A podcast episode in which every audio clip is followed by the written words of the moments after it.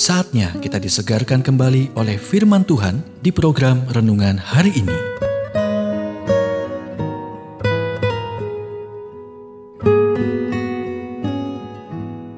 Renungan hari ini berjudul Sebuah Pekerjaan Batiniah bagian satu.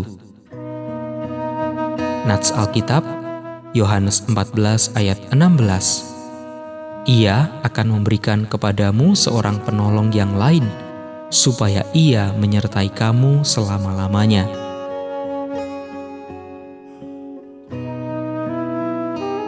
Ingatlah kehidupan sebelum adanya ponsel, Facebook, WhatsApp, dan TikTok. Kita dulu menikmati kebersamaan dengan teman dan keluarga tanpa gangguan teknologi. Generasi kita kehilangan seni komunikasi dan keintiman. Dan itu juga mempengaruhi waktu yang kita habiskan sendirian dengan Tuhan. Meskipun teknologi tinggi bukanlah apa-apa pada zaman Yesus, Yesus selalu dibutuhkan. Banyak orang mengejarnya setiap saat, siang dan malam. Jadi, apa yang Kitab Suci katakan kepada kita tentang apa yang Yesus lakukan? Pagi-pagi benar waktu hari masih gelap, ia bangun dan pergi keluar. Ia pergi ke tempat yang sunyi dan berdoa di sana. Markus satu ayat tiga puluh lima. Yesus meluangkan waktu untuk menyendiri dengan Bapanya. Dibutuhkan disiplin rohani untuk menghilangkan kebisingan dan hiruk-pikuk kehidupan serta mendengarkan. Tetapi jika Anda mempraktikkannya, Anda akan menemukan persekutuan yang intim dan memuaskan hati dengan Tuhan.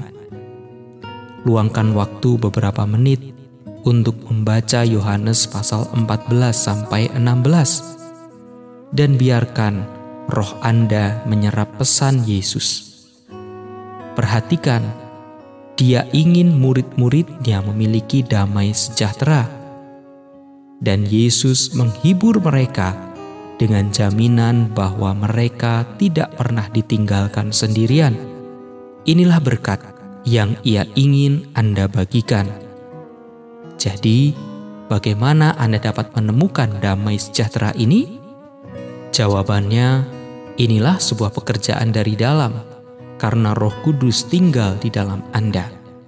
Yesus berkata kepada murid-murid-Nya, "Aku akan meminta kepada Bapa, dan Ia akan memberikan kepadamu seorang penolong yang lain, supaya Ia menyertai kamu selama-lamanya."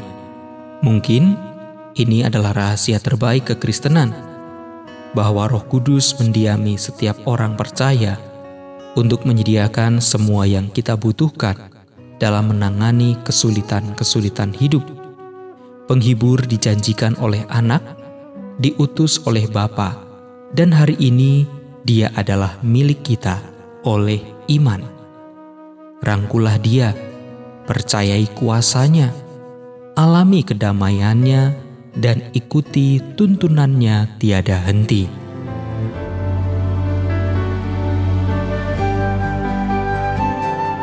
Kita telah mendengarkan renungan hari ini. Kiranya renungan hari ini terus mengarahkan kita mendekat kepada Sang Juru Selamat, serta menjadikan kita bertumbuh dan berakar di dalam Kristus. Renungan hari ini tersedia dalam bentuk buku maupun digital dan bisa Anda miliki dengan menghubungi Japri di WhatsApp nol delapan satu dua delapan tujuh delapan empat tujuh dua satu nol atau email ke info apripusat at gmail dot com. Tuhan memberkati.